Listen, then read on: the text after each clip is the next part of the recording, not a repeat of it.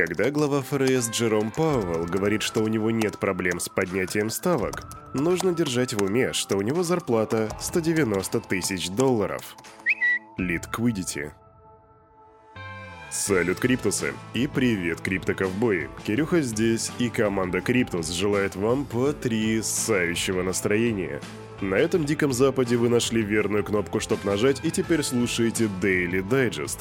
Ваш любимый криптоподкаст, где мы делаем распаковку рынка и обсуждаем последние новости. Сегодня я расскажу тебе о виновных, о Binance, у которых не будет аудита, о том, что ФРС вызывает волатильность и о необычном партнере Унир. О всем об этом буквально через пару мгновений сразу после странички нашего топ-партнера.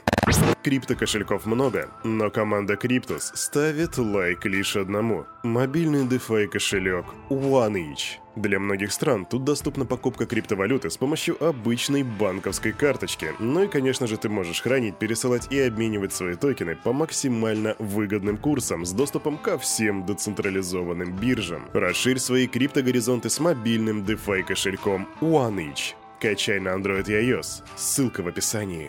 Время приступать к распаковке, и для этого мы по классике заходим на Crypto Bubbles и смотрим, что там.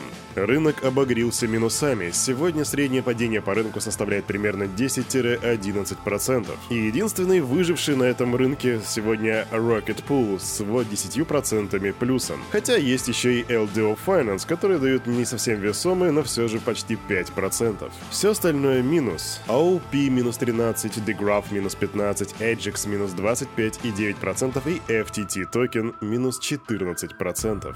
Ну что ж, такая судьба этих коинов на сегодня. Посмотрим, как себя чувствует биткоин. Биткоин дает минус 3% падения на сегодняшний день. Его ценник за одну монету 22 605 долларов. Эфириум падает и того сильнее на 3,2%. Сегодня за одну монетку дают 1626 баксов.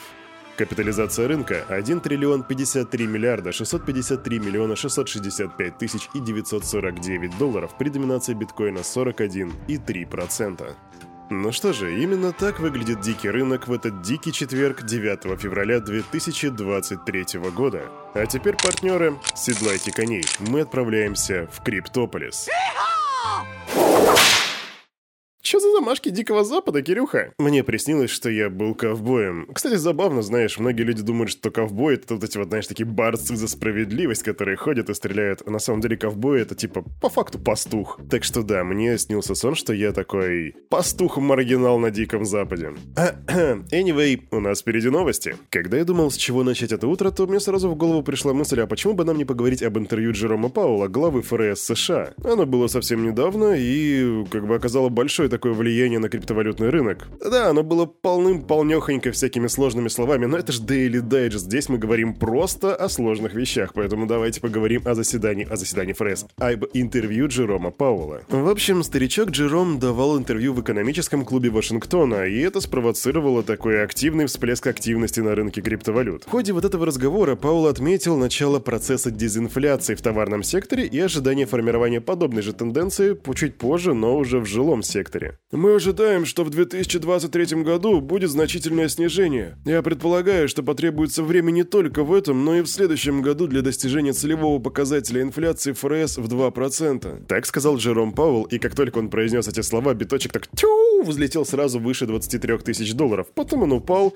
потом он опять взлетел и зафиксировался на 23 тысячах. Так почему же биткоин вел себя как на спидах? А на самом деле ответ тут клеится из двух моментов. Во-первых, Джером Пауэлл это такой Илон Маск только от политики. Любые его слова воспринимаются инвесторами как какой-то сигнал. А второе это то, что Джером Пауэлл все-таки политик, а значит никакой конкретики обычно от него не услышишь. Вот и в этот раз ин- инвесторы просто не знали, как воспринимать его слова. Инвесторы be like, э, ну типа он сказал что-то хорошее или что-то... Я ни черта не понял. Короче, я куплю, а потом продам, и пусть бог разбирается. И поэтому биткоин и то вверх, то вниз. Но разумеется, это то, что касается краткосрочных инвесторов. Долгосрочные инвесторы как бы сидели и нормально себя чувствовали. По сути же, слова Джерома Пауэлла сказали нам о том, что если безработица не усилится, то в принципе все будет норм. Если безработица усилится, то мы типа будем дальше принимать жесткие меры. Это при условии того, что я правильно понял этого политика. А кто их понимает-то вообще? Идем дальше.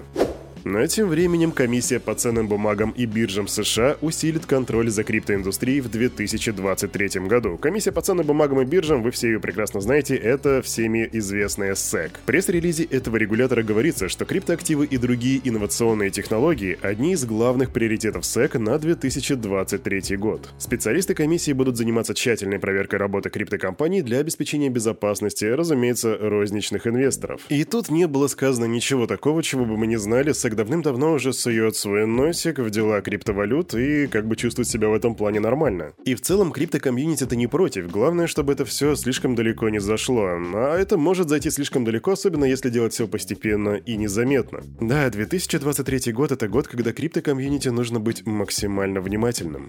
А новости из Америки нас не отпускают, и сейчас мы с тобой поговорим про Супербол. Что? Ты не знаешь, что такое Супербол? Супербол — это такой... Это, это американский футбол. И вот в американском футболе есть такая штука, которая называется Супербол. И по сути это название финальной лиги за звание чемпиона всея Соединенных Штатов Америки. Такая штука происходит каждый год, и вот предыдущий Супербол 2022 года запомнился тем, что в числе инвесторов там было огромное количество различных криптокомпаний. Там были и Coinbase, и FTX. Помнишь такую криптобиржу? Crypto.com, и Toro, и многие-многие другие. Вплоть до того, что тогдашний Супербол назвали Криптоболом. И вот наступает время 2023 года. 12 февраля будет проходить Супербол, и на нем почти не будет никаких рекламных роликов, которые будут связаны с цифровыми активами.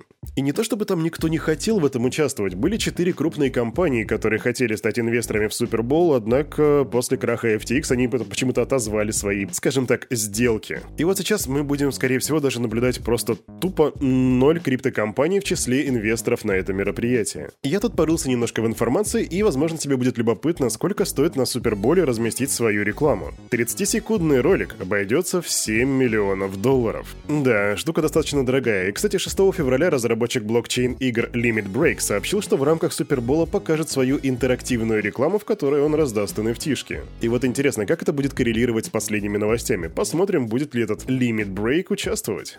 Идем дальше.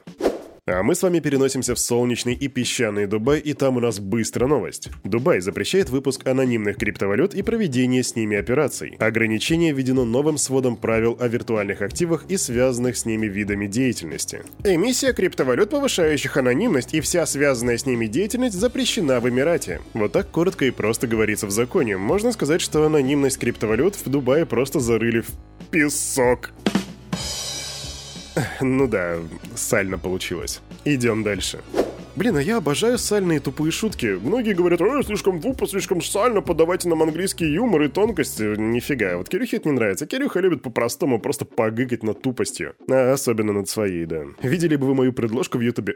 так, а у нас тут, между прочим, Бурятия и быстрая новость. В Бурятии откроют центр обработки данных для майнинга стоимостью в 900 миллионов рублей. Его запуск, в котором планируется разместить 30 тысяч устройств для энергоемких блокчейн-вычислений, планируется в первой половине 2020 2023 года. Всем бурятским братишкам мои поздравления, вы становитесь на один шаг ближе к будущему. Идем дальше.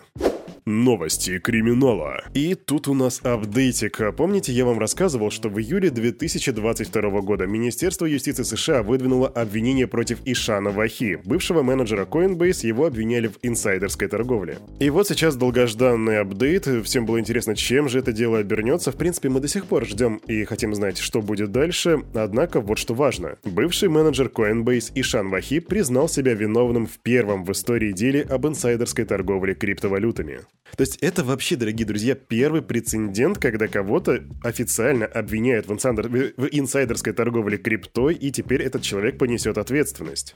По информации, которую мне удалось найти, э, Вахи уже и так вроде как 10 месяцев пробыл у себя, в... у себя пробыл за решеткой, и вроде как ему теперь шьют еще примерно 4 года, потому что он пошел на сделку со следствием. Однако, эта информация не максимально достоверная, и как только у меня появится больше инфы по этому поводу, я тебе обязательно все расскажу.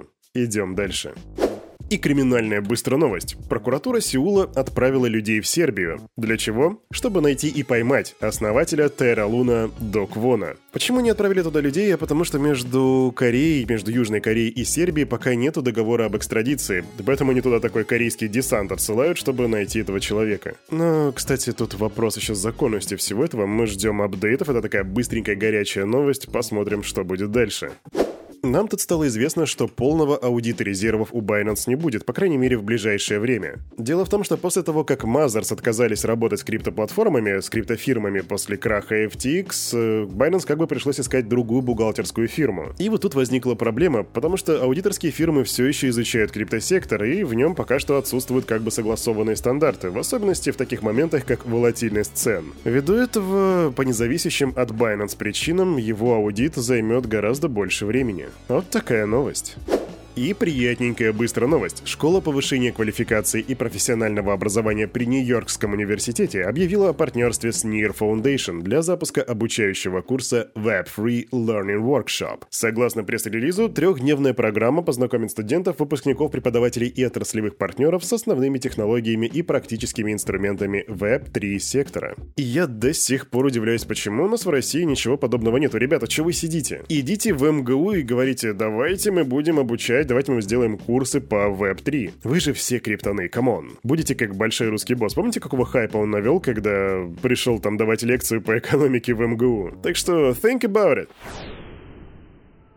А на этом, на это утро у этого Кирюхи за вот этим микрофоном все с вами как всегда был. И Кирюха, ну, вы поняли, короче, здесь что, что, что дальше я скажу. Как всегда, помните, что все, что здесь было сказано, это не финансовый совет, не финансовая рекомендация, сделайте собственный research, прокачивайте финансовую грамотность и развивайте критическое мышление. А с вами мы уже увидимся завтра в 9.00 на пятничном Daily Digest.